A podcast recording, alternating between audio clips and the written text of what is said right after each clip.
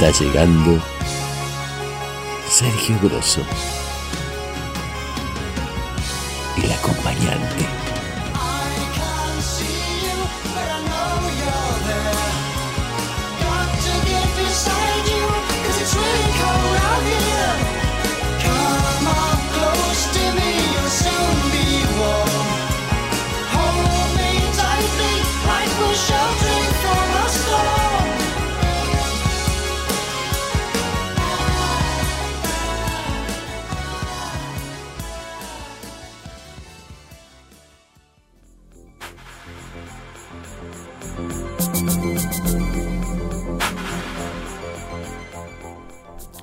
Peligroso arco iris. Richard Nixon, en 1972, cuando era presidente de los Estados Unidos, dictó a sus colaboradores más cercanos un curso relámpago sobre la decadencia de Grecia y Roma. ¿Ustedes saben lo que pasó con los griegos? La homosexualidad los destruyó. Aristóteles era homo y también Sócrates. ¿Ustedes saben lo que pasó con los romanos? Los últimos seis emperadores eran maricones. En 1513, unos siglos antes de esta lección magistral, Vasco Núñez de Balboa había arrojado a 50 indios a las bocas de los perros que los destriparon, porque para ser mujeres solo les falta tetas y parir. En Panamá, como en muchos otros lugares de América, la homosexualidad era libre hasta que irrumpieron los conquistadores. Aquella noche de 1513, Balboa inauguró en estas tierras el castigo al pecado de la sodomía. Eran los tiempos de la Santa Inquisición. En España la Inquisición duró tres siglos y medio. La herejía de la diversidad fue condenada a suplicio o muerte en varios lugares de Europa y América. Muchos homosexuales, hombres y mujeres, fueron quemados vivos. La hoguera los redujo a cenizas para que de ellos no haya memoria. En vez de pedir perdón a sus víctimas, la Iglesia Católica repite las antiguas maldiciones. Recientemente la Santa Inquisición, que ahora se llama Congregación para la Doctrina de la Fe, lanzó desde el Vaticano una campaña mundial contra el matrimonio de parejas homosexuales, una grave inmoralidad que contradice el plan de Dios y la ley natural. De inmediato, los altos funcionarios de la Iglesia en el mundo hicieron eco a la voz de mando. En el Uruguay se declaró que la homosexualidad es una enfermedad contagiosa se recomendó aislar a sus eh, adeptos, a sus portadores, y se comparó el matrimonio homosexual como la unión entre un hombre y un animal. La iglesia está preocupada desde hace ya unos cuantos siglos por la sexualidad humana. Desde el sumo pontífice hasta el último cura, no hay sacerdote que no sea experto en sexo. Como todos ellos ancho de voto de castidad, no se sabe cómo pueden entender tanto sobre una actividad que tienen prohibido practicar. Otro especialista en el bien y el mal, George Bush, coincide con el Vaticano en la condenación del casamiento homosexual y se pronuncia contra la adopción de niños por parejas que no constituyan un matrimonio normal entre un hombre y una mujer. No es la primera vez que Bush y el Papa descubren que son tal para cual. Los dos tienen comunicación directa con el cielo, pero por teléfonos diferentes. En algunas ocasiones, como en la reciente guerra de Irak, reciben órdenes contradictorias.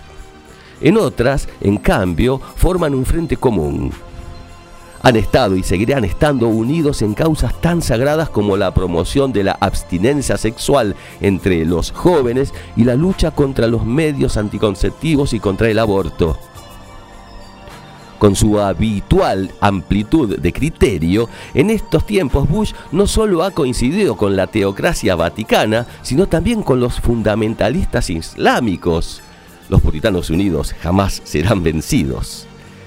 Y cada vez que tales asuntos se han planteado en las Naciones Unidas, Bush ha votado de común acuerdo con sus enemigos jurados, Irán, Libia, Sudán e incluso Irak, antes de que este país recibiera el huracán de misiles que él le envió en nombre de Dios y del petróleo.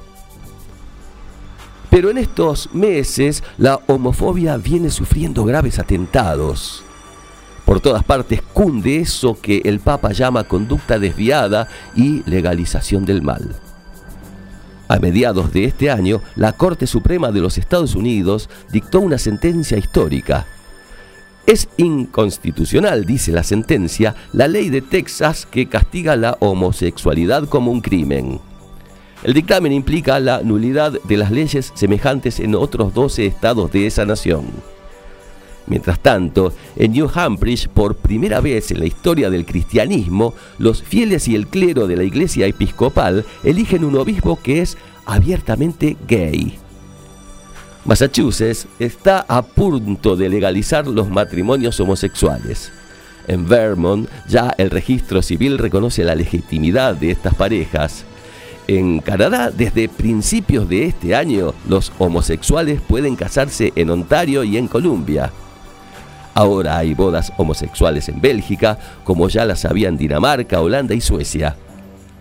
Diversas variantes de unión legal, más o menos parecidas al matrimonio según el país, rigen en Noruega, Finlandia, Islandia, Francia, Alemania, Hungría, Croacia y en algunas regiones de España. Y en la ciudad de Buenos Aires, por primera vez en la historia latinoamericana, ya se celebra la unión legal entre personas del mismo sexo. Todas estas graves inmoralidades no son regalos, son conquistas. Son el resultado de la porfiada lucha de los gays y de las lesbianas contra la discriminación y la violencia. Entre todos los placeres que merecen el infierno, el amor homosexual es todavía el más ferozmente reprimido. El machismo y la estupidez han disfrazado de normalidad esta atrocidad y la han convertido en costumbre. En más de 60 países, la ley castiga las relaciones homosexuales en muchos con cárcel, en algunos con flagelación o pena de muerte, en otros, donde la pena de muerte no es legal, los escuadrones parapoliciales y los enfermos de fanatismo cumplen sus ceremonias de purificación, limpian las calles torturando, botulando y asesinando a quienes por el solo hecho de existir constituyen un escándalo público. Los gays y las lesbianas están malditos en la tierra y en el cielo en el más allá también tienen cerrada la puerta, como escuché decir a la madre de una joven lesbiana. Lo que más me duele es que saber que no estaremos juntas en el paraíso. Pero ellos y ellas, los raros, los despreciados, están generando algunas de las mejores noticias que nuestro tiempo transmite a la historia. Armados con la bandera del arco iris, símbolo de la diversidad humana, ellas y ellos están volteando una de las más siniestras herencias del pasado. Los muros de la intolerancia empiezan a caer. Esto lo escribió Eduardo Galeano el 29 de agosto de 2003.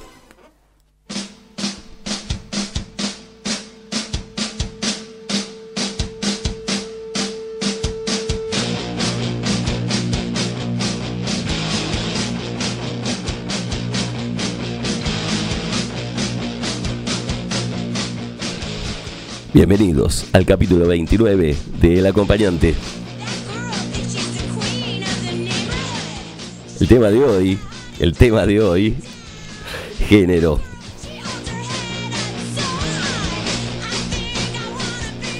Una noche especial. Yo, Sergio Grosso, aquí, el acompañante con ustedes, estoy engripado desde hace ya unos cuantos días y no sé si se notará en mi tono de voz, pero estoy con la garganta bastante cascada.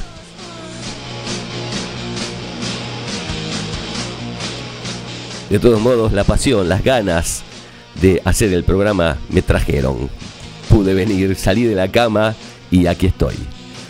Y vamos a referirnos a este relato de Eduardo Galeano, que es una muestra incuestionable del inicio de la discriminación de género en nuestro continente y el sostenimiento que todavía sigue. Es cierto, hay que admitir que pasaron 20 años desde esta publicación y muchas actitudes discriminatorias pasaron. No es lo mismo hoy que hace 20 años, por suerte, pero, pero todavía quedan algunos resabios.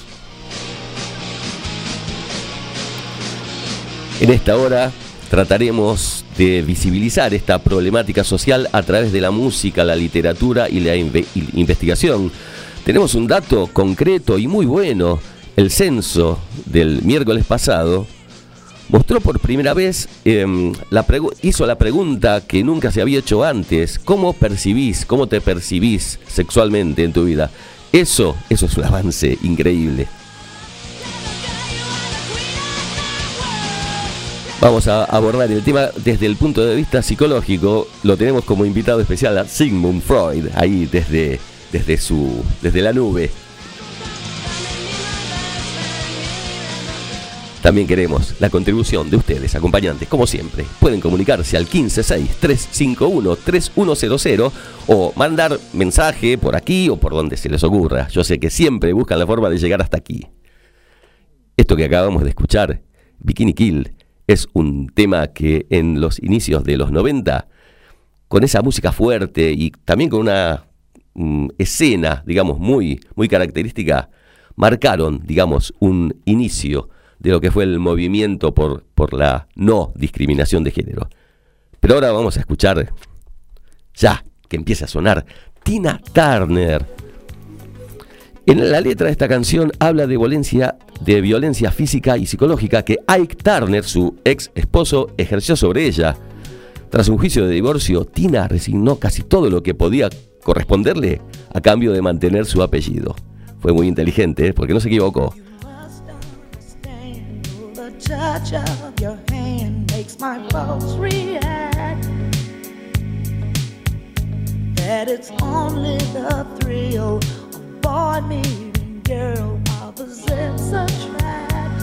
It's physical,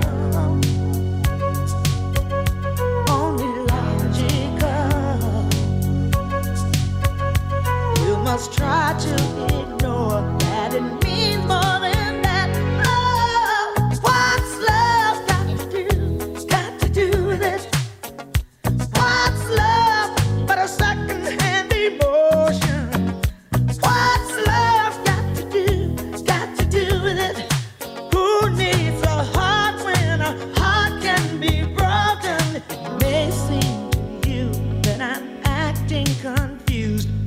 than.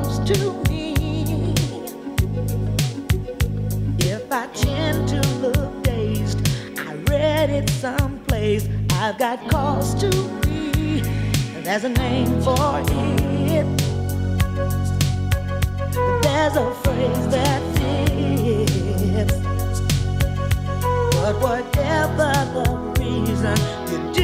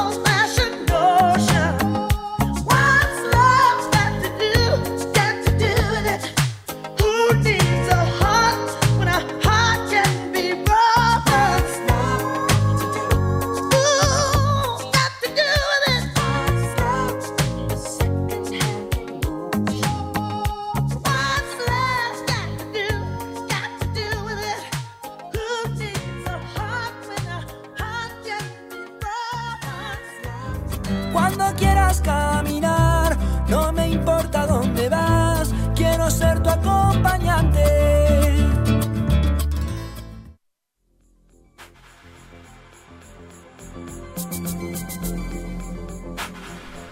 Lo que estamos escuchando es a Vangelis. Vangelis Papatanasio, el genial músico griego que falleció el martes pasado, víctima del, víctima del COVID. Uno más. El tema que, estamos disfrutando es el tema de Antártica y Vangelis realmente fue un artista muy destacado porque su obra mm, fue muy prolífica y aparte muy extensa. Él empezó su actividad como músico en el año 1963 y estuvo vigente hasta los últimos días de su muerte. Se puede decir que es un... es, porque su obra queda, un artista que va a ser recordado como un Beethoven, como un Mozart, como un Tchaikovsky. Esto lo digo, pero con total seguridad, porque fue creo que uno de los primeros que incursionó en, en una especie de música clásica con los medios tecnológicos del presente, con el uso de sintetizadores y sonidos aportados por la tecnología a medida que iba avanzando la tecnología, ¿no?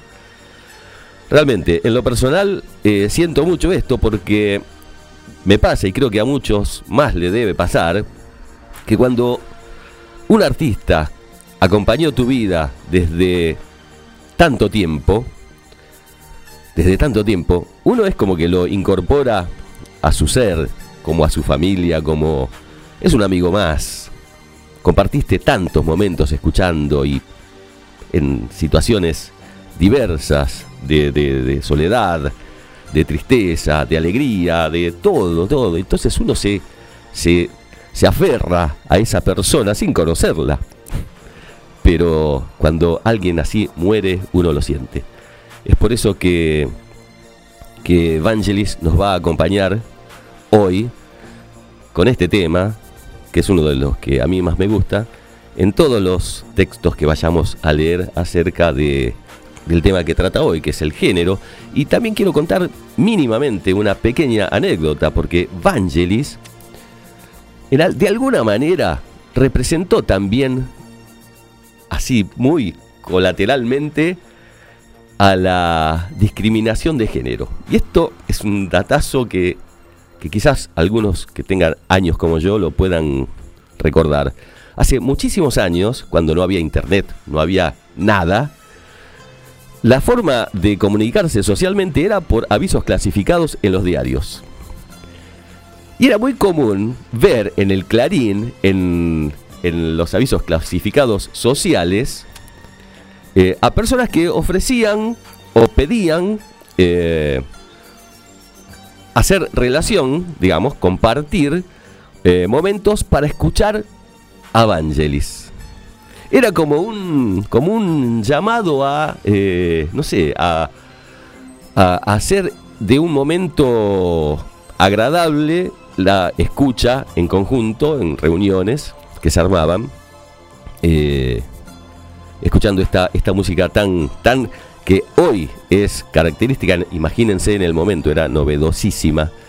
Y yo creo, nunca participé, yo era muy chico, pero creo que era como una clave. Juntémonos a escuchar Vangelis y nos relajamos, en tiempos en que relajarse era casi prohibido.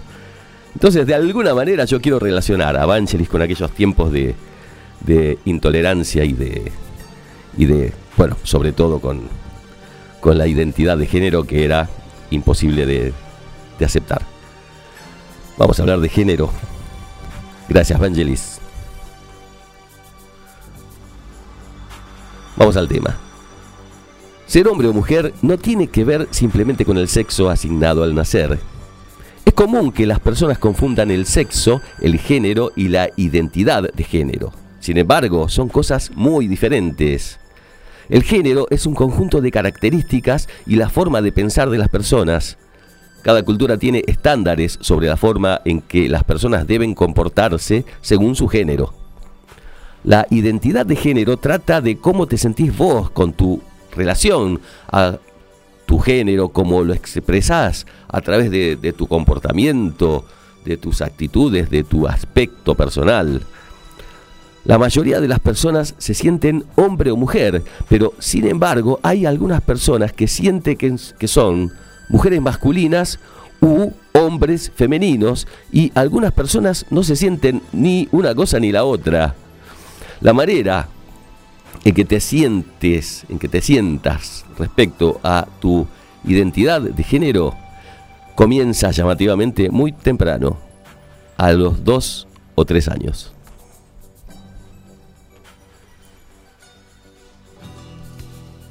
Vamos a escuchar un poco de Vox Day. Ahora es el preciso instante. Vivo muy solo un sueño y quiero abrazar al viento. Hombre, niño, reacciona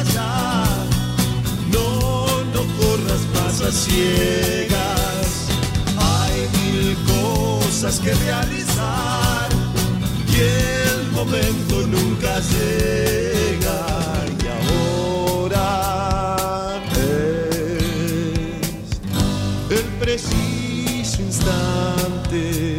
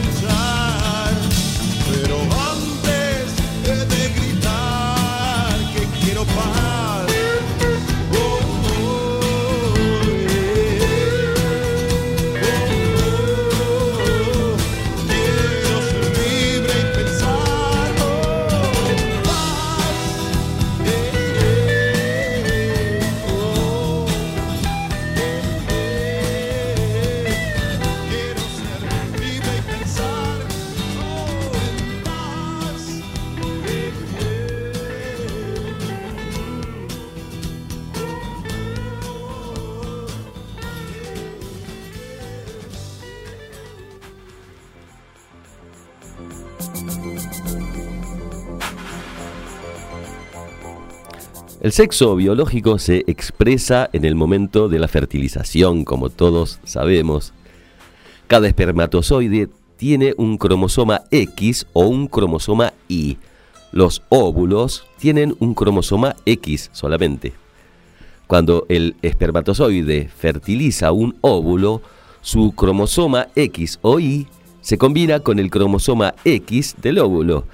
Una persona con cromosomas XX tiene órganos reproductivos y sexo femeninos. Una persona con cromosomas XY los tiene masculinos. Sin embargo, pueden ocurrir diferentes combinaciones de cromosomas, hormonas y partes del cuerpo. Vamos a escuchar a Miley, Miley Cyrus, Miley Cyrus, Mother's Doctor, que es un tema mm, que habla justamente de esto, porque Miley Cyrus es una reconocida activista por los derechos de las mujeres y del colectivo LGTB. Y fiel a sus principios, abandonó su personaje de Hannah Montana cuando perdió la virginidad.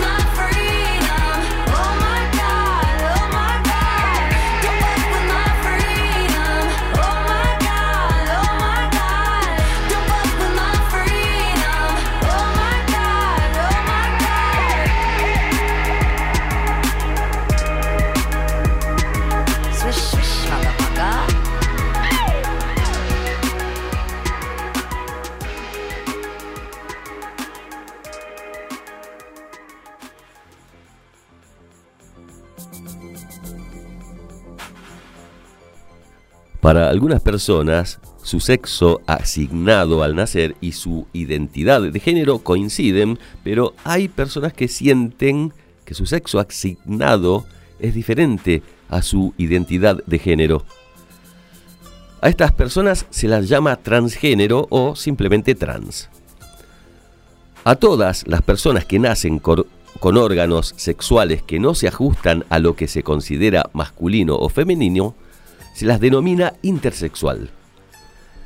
A veces cuando nace un bebé en estas condiciones, se le practican cirugías para que su cuerpo coincida con las ideas binarias que se tienen de lo que es el sexo.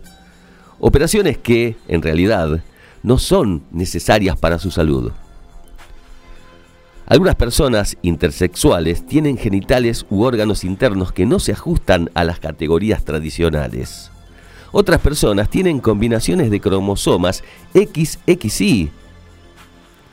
Algunas personas nacen con genitales externos que se ajustan a las categorías tradicionales, pero sus órganos internos u hormonas no se ajustan. puede ocurrir que una persona no sepa que es intersexual hasta la pubertad y también puede ocurrir que una persona intersexual no se entere jamás de su condición. yo puedo ser tu acompañante, tan solo déjame guiarte y hacerte volar, y hacerte volar.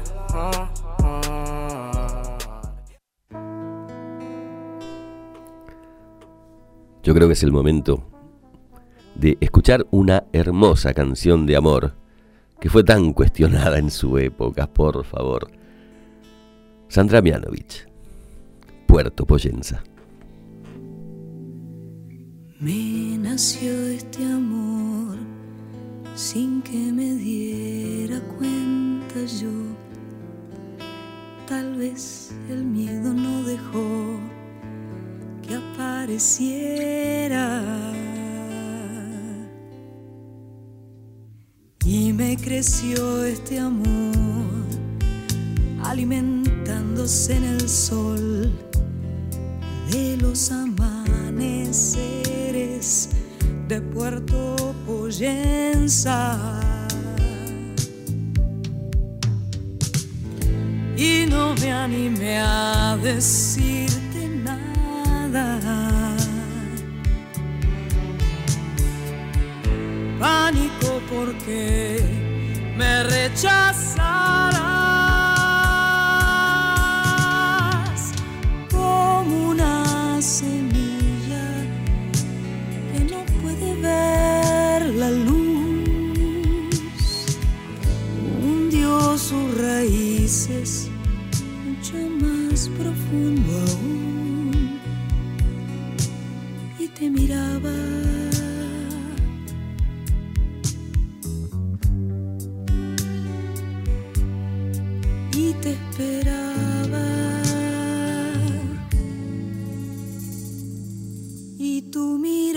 Se clavó en mis ojos y mi sonrisa se instaló en mi cara. Y se esfumó la habitación, la gente y el miedo se escapó por la ventana, llamándonos en una carretera sorprendió la luz del nuevo día, como a dos jóvenes sobre la mía. Te nació este amor.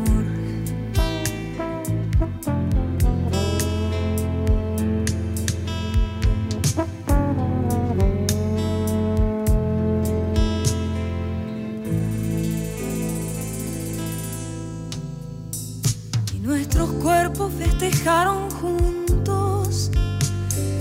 ese deseado y esperado encuentro y un sol muy rojo te guiñaba un ojo mientras se disfrazaba de aguacero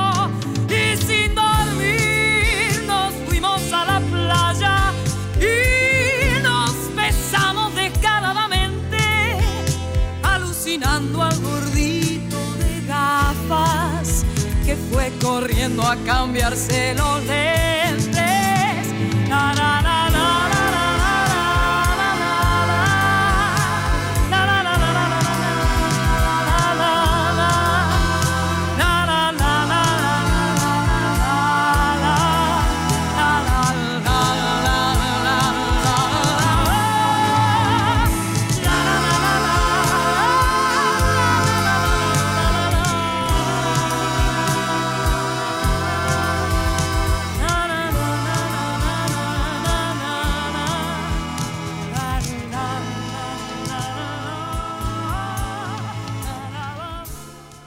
Según la psicología, el tema que tratamos hoy es considerado científicamente desde el mismo momento en que nacemos.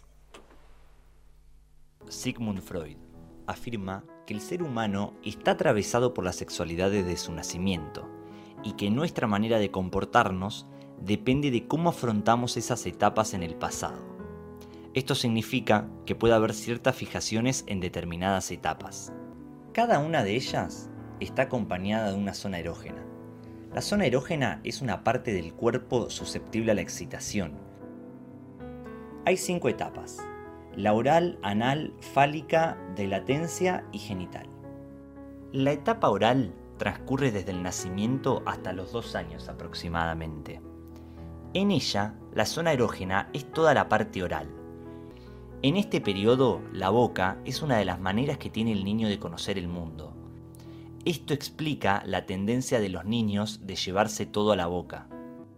Por otra parte, la anal se produce desde los 2 a los 4 años de edad. En esta fase, la zona erógena se encuentra en el ano y está centrada en la retención y expulsión de las heces. El sujeto siente placer en eso. Las fijaciones relacionadas con esta fase del desarrollo psicosexual tiene que ver con la acumulación y con el gasto, vinculada con el espíritu ahorrador y la disciplina en el caso de la retención, y con la desorganización y el derroche de recursos en la expulsión. Sin embargo, para Freud, estas dinámicas de gasto y ahorro no se expresarían solamente o principalmente a través de la gestión del dinero. La etapa fálica va aproximadamente desde los 4 a los 5 años. La zona erógena de esta etapa está asociada a los genitales. Aquí se origina el inicio de la curiosidad por las diferencias entre hombres y mujeres, niños y niñas, empezando por las evidentes disimilitudes en la forma de los genitales y terminando en intereses, modos de ser y de vestir. Además, Freud relacionó esta fase con la aparición del complejo de Edipo, en el que los niños varones sienten atracción hacia la persona que ejerce el rol de madre y sienten celos y miedo hacia la persona que ejerce el rol de padre. En cuanto a las niñas que pasan por esta etapa del desarrollo psicosexual, Carl Jung propuso el complejo de Electra como contraparte femenina al Edipo. Con la conclusión correcta de estos Edipos correspondientes para cada sexo, el niño o niña sublimará o volcará toda esa energía sexual hacia una mirada social y generará un periodo de latencia, en donde no habrá una zona erógena concreta. En esta etapa, la sexualidad queda detenida, refrenada, latente hasta la pubertad. Aquí aparecen tres mecanismos psíquicos, el asco, la vergüenza y lo moral. Como ya dijimos anteriormente, toda la energía sexual queda latente y aparece la sublimación, que consiste en mover toda esa energía sexual hacia un fin cultural o social. Esta etapa es cuando los niños comienzan el colegio. Y por último, la etapa genital. Esta etapa aparece en la pubertad y se prolonga en adelante. Está relacionada con los cambios físicos que acompañan a la adolescencia. Además, en esta fase del desarrollo psicosexual, el deseo relacionado con lo sexual se vuelve tan intenso que no se puede reprimir con la misma eficacia que en etapas anteriores.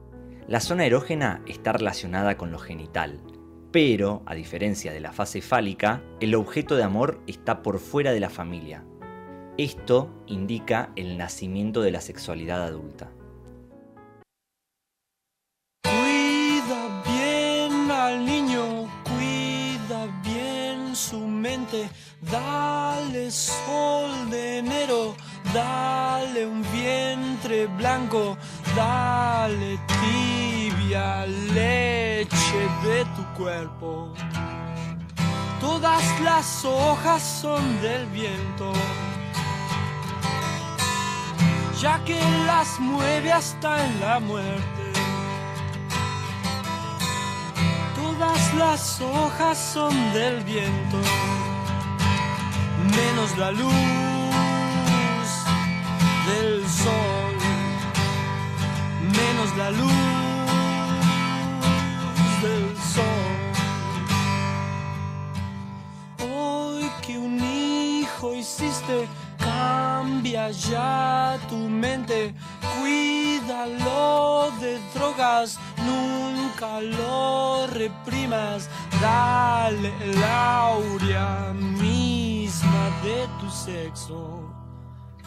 Todas las hojas son del viento, ya que él las mueve hasta en la muerte. Todas las hojas son del viento, menos la luz del sol, menos la luz del sol.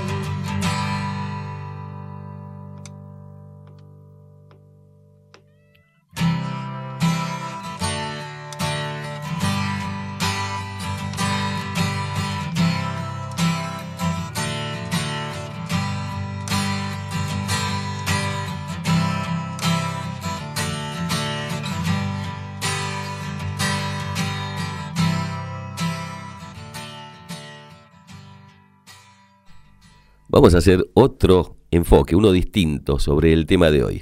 Y va a ser escuchando la próxima canción que la voy a anunciar un poquito. Primero voy a decir de qué trata, porque es una canción que cuenta la historia de un chico que tiene tres hermanas y una madre omnipresente, esas madres castradoras, ¿no? Y este chico lucha por defender su condición masculina. Se queja en la canción porque las hermanas y la madre lo maquillan, le ponen pelucas eh, y no lo dejan que salga a jugar con sus amigos, ensuciarse, volver, todas las cosas que hacen los chicos, ¿no?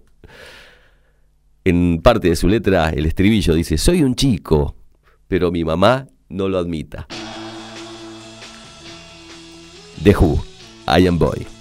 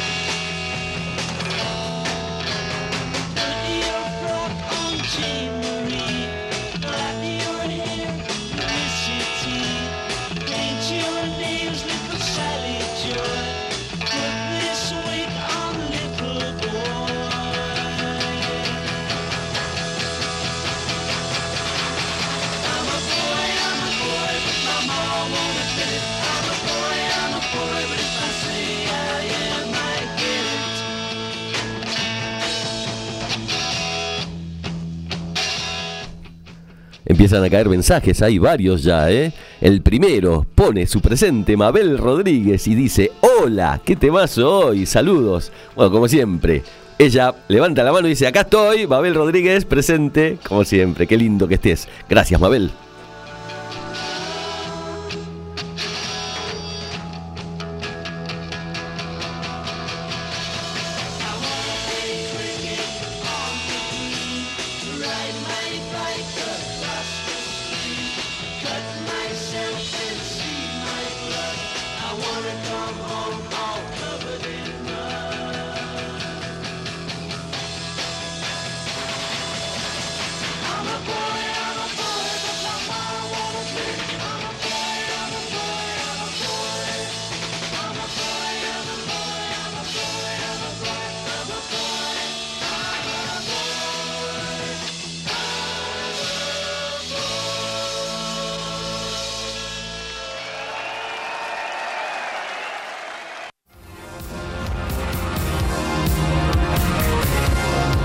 Qué buen momento para escuchar a Gloria Gaynor. I am what I am.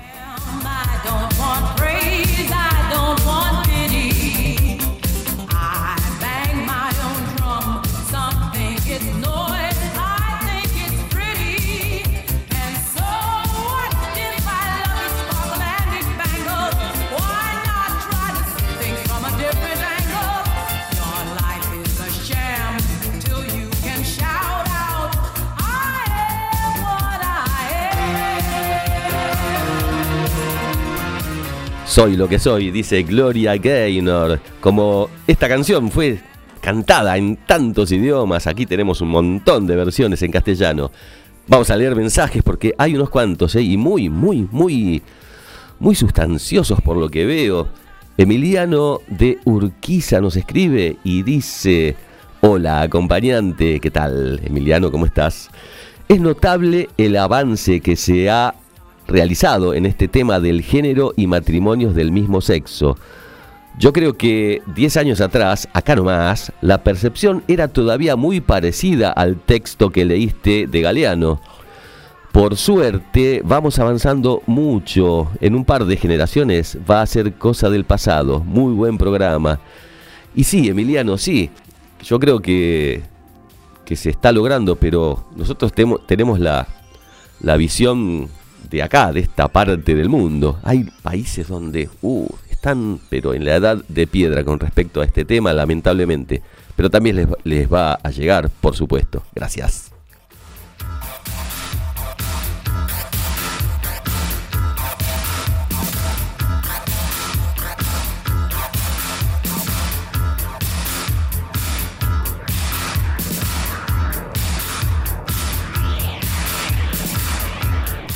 Jonathan de Palermo. Mira lo que nos escribe. Cuando recibís un montón de info errónea de tu grupo familiar cuando sos chico, te llevan a la discriminación de gays y lesbianas. Por suerte, a partir de la felicidad que vi en dos amigos hombres al unir sus caminos, hice el clic para este nuevo sendero de libertad y disfrutar cada uno de lo que es. Siempre con el acompañante, dice. Bueno, eh, lo leí un poco cortado porque los mensajes me salen un poquito cortados acá en la, en la consola. Pero sí, uno es como que, viste, a vos te hizo el clic, Jonathan, cuando viste que dos amigos tuyos se, se unieron, son felices, decidieron por sí solos a disfrutar de la vida de la manera que más le gusta disfrutarla, estando juntos. Y cosas tan sencillas, ¿no?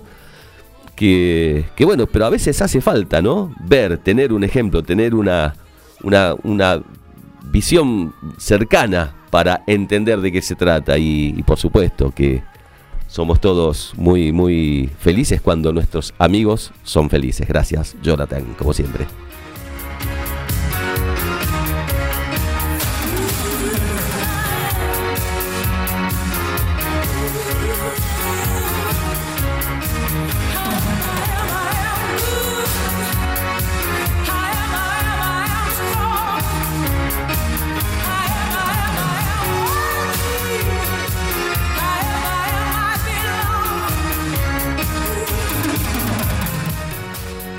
Nos escribe Juana de Santelmo, como siempre. ¿Qué tema trajiste? Hay mucha resistencia de reconocer este escenario. De blanquearlo en realidad porque desde siempre hombres se sintieron... Desde siempre hombres se sintieron mujeres y mujeres hombres. Es el momento de poder decirlo y ejercer el derecho a ser uno mismo. Hermoso programa y muy buena música. Por supuesto que desde siempre. Lo, decía Galeano, acá justamente en Sudamérica, antes de la maldita conquista, que siempre hacemos referencia a eso en este programa. Nosotros ya teníamos una vida, teníamos una cultura, teníamos creencia, teníamos religión, teníamos de todo. Y nos vinieron a cambiar, a cambiar todo lo que teníamos por lo que ellos suponían que era lo, justo, lo correcto, lo bueno para cualquier ser humano y nos aniquilaron aquí, ¿no? Pero sí, es desde siempre que existe esta situación. Lamentablemente hubo eh, ciertas instituciones que, y ciertas costumbres y ciertas posiciones políticas que, que han desvirtuado esta cosa tan natural y tan, tan sana del ser humano, la libre elección, nada más que eso. Gracias, Juana.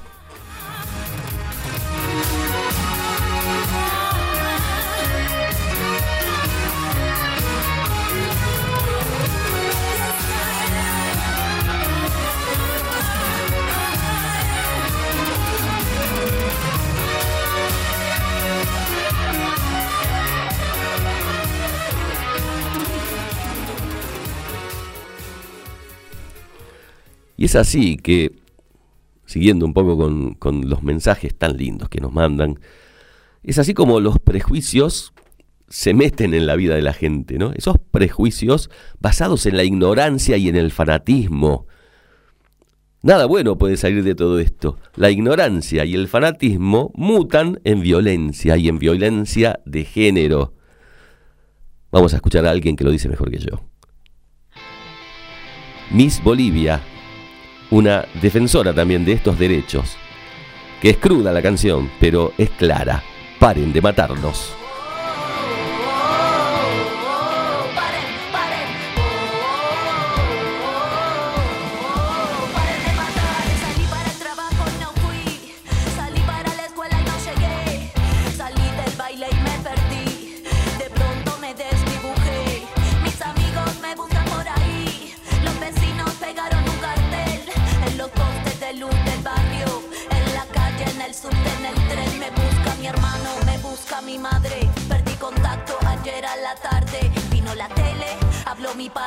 La red explota, el Twitter arde. Si tocan a una, nos tocan a todas. El femicidio se puso de moda. El juez de turno se fue a una boda. La policía participa en la joda y así va la historia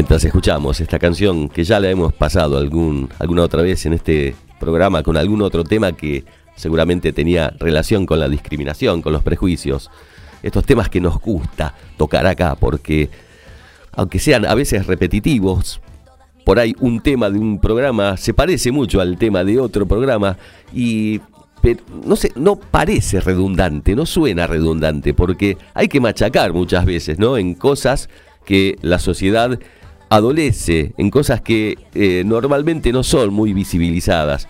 Y está bueno, está bueno. Siguen cayendo mensajes y acá hay uno de Kevin, de Devoto, como siempre, escribe y dice, me encanta el programa de hoy y qué buena música, bien relacionada con el tema. Un día nos tenés que decir cómo seleccionás esos temas, por conocimiento, por recomendación, excelente programa. Uf, bueno, hay mucho, mucho, muchos años de escuchar música. Yo soy melómano a morir.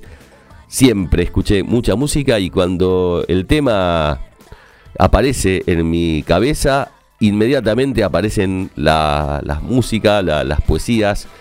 Eh, hay que buscar muy poco. Ya el inicio lo tengo en el disco rígido mental y después con algún, alguna facilitación que nos brinda hoy la tecnología eh, vamos redondeando. Pero es, es una de las tareas más lindas relacionar los temas del día con, con el arte. Gracias, Kevin.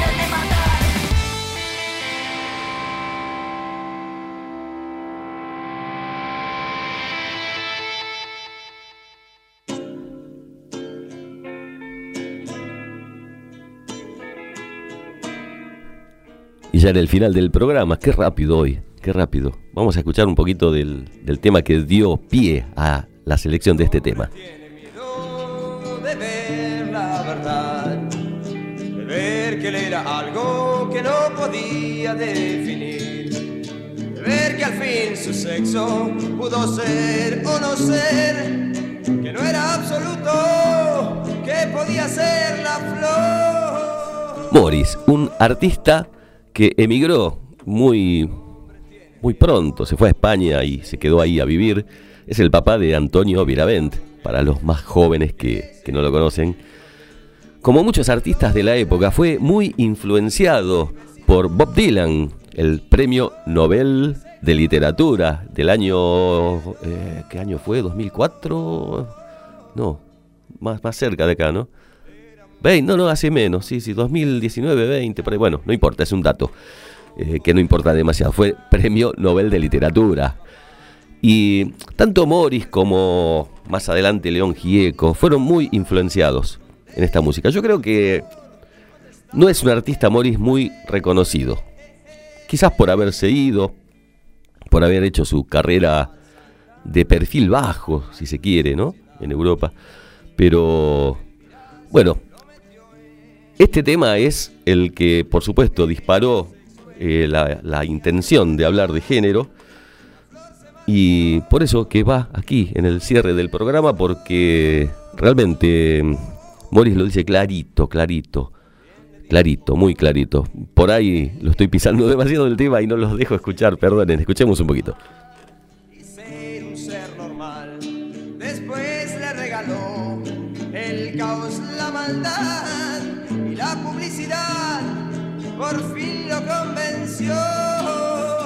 Bob Dylan, Premio Nobel de Literatura, año 2016. Dato acá de nuestro amigo Gabriel.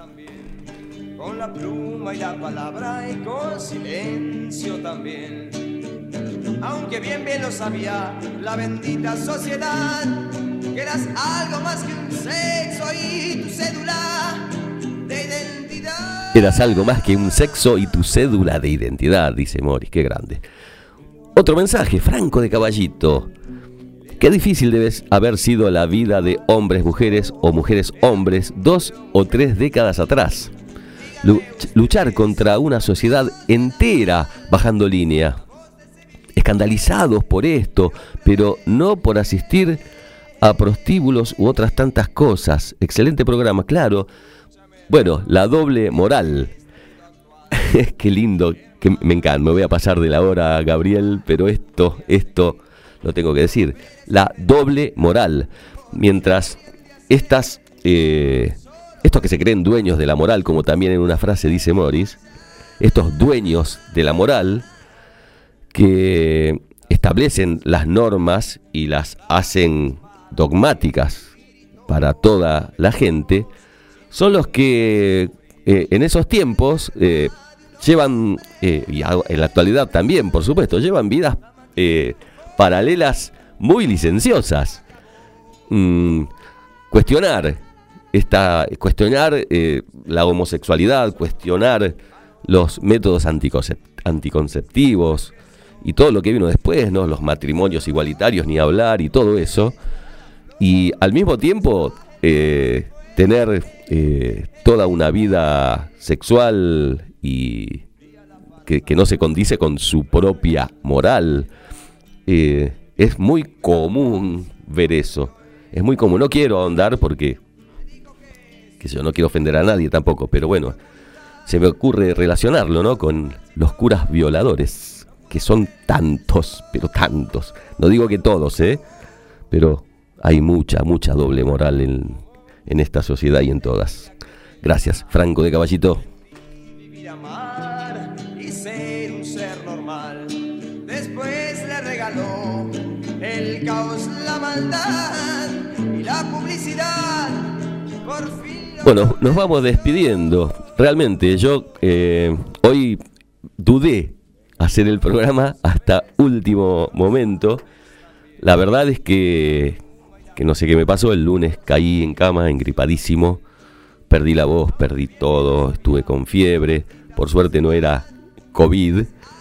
Y, y hoy me sentí un poco mejor y dije más, sí, lo, lo hago porque necesito hacerlo, necesito el contacto con toda esa gente que participa. Eh, y bueno, con alguna dificultad en mi garganta pude llevarlo adelante y yo agradezco muchísimo la participación de todos. Los voy a nombrar porque no siempre lo hago y me gusta hacerlo. Mabel de Urquiza, Emiliano de Urquiza también, Jonathan de Palermo, Juana de Santelmo, Kevin de Devoto y Franco de Caballito, que fueron tan amables en mandar su mensaje, su reflexión, nutrida de contenido. No son mensajitos eh, vacíos, son mensajes que, que a mí me, me aportan y mucho y lo agradezco. No voy a decir el tema del próximo programa porque la realidad es que no lo tengo. No lo tengo. Todo eh, es difícil porque uno piensa, ah, estuviste en la cama toda la semana y no pudiste hacer esto. no pu-". y no, no podés porque cuando la fiebre te pega, los dolores musculares, la garganta, el catarro y toda esa inmundicia te, te- te gobierna el cuerpo. No querés más que cerrar los ojos y meter la cabeza abajo de la almohada, no querés más que eso. Entonces, bueno, nada, este programa lo, pude hacer, lo pude producir de la mejor manera y, y espero que haya salido bien. Bueno, los quiero mucho, vamos a sorprendernos el próximo viernes a las 21 horas con un tema nuevo, quizás no tan profundo como este, quizás sí, quizás más, no lo sabemos. Vamos a ver qué, qué nos inspira la vida. Esta vida que como siempre digo, y le agradezco tanto a la vida que me, me ha dado tanto y, mucho más de lo que yo esperaba. Gracias, los quiero mucho y me despido hasta el próximo viernes 21 horas. Chau. entiendan, porque lo habrían de hacer. Son solo maquinitas que no pueden fallar. Las máquinas fabrican frases para vivir y todos repetimos sin nunca descubrir. La libertad de un hombre no era de metal. La máquina triunfó el